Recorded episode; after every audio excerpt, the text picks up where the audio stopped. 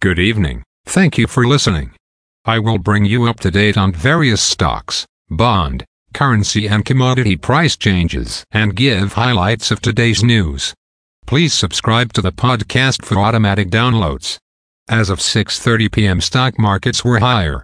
Standard & Poor's Toronto Stock Exchange Index was up 216.58 points to 20,452.87.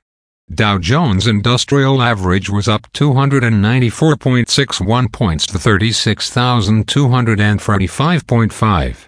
The Nasdaq was up 49.71 points to 15,997.58.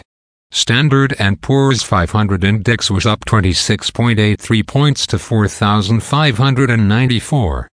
63. VIX futures are down 0.06 points to 13.7. Asia and Europe. The Nikkei 225 in Japan is down 36.89 points to 33,431.51. The China CSI I300 is down 13.32 points to 3,482.88. The DAX in Germany was up 1,882.09 points to 16,397.52. The CAC 40 in France was up 35.38 points to 7,346.15. The FTSE 100 in London was up 75.6 points to 7,529.35. Commodity markets. Gold is up $35.10 to $2,073.20. Silver is up 19 cents to $25.49. Crude oil is down $1.58 to $74.38. Copper is up 6 cents to $3.91. Natural gas is down $0. 02 to $2.77. March corn closed at $4.64 and a half. January soybeans closed at $13.25. March wheat closed at $5.77. The Canadian dollar is 1.3497.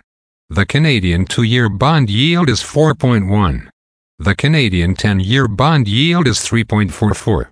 The United States 2-year bond yield is 4.55. The United States 10-year bond yield is 4.2.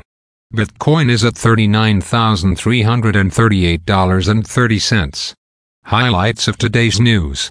First, Quantum starts arbitration in case of closed copper mine in Panama.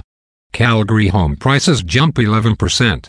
Walmart Canada to invest $1 billion in modernization, store of the future. Canadian economy adds 25,000 jobs in November. Canadian unemployment rate at 5.8 up from 5.7. Again, thanks for listening. For automatic downloads, please subscribe on a podcast app or platform. And please consider leaving a rating on the podcast app or platform. It helps grow the show. Thank you.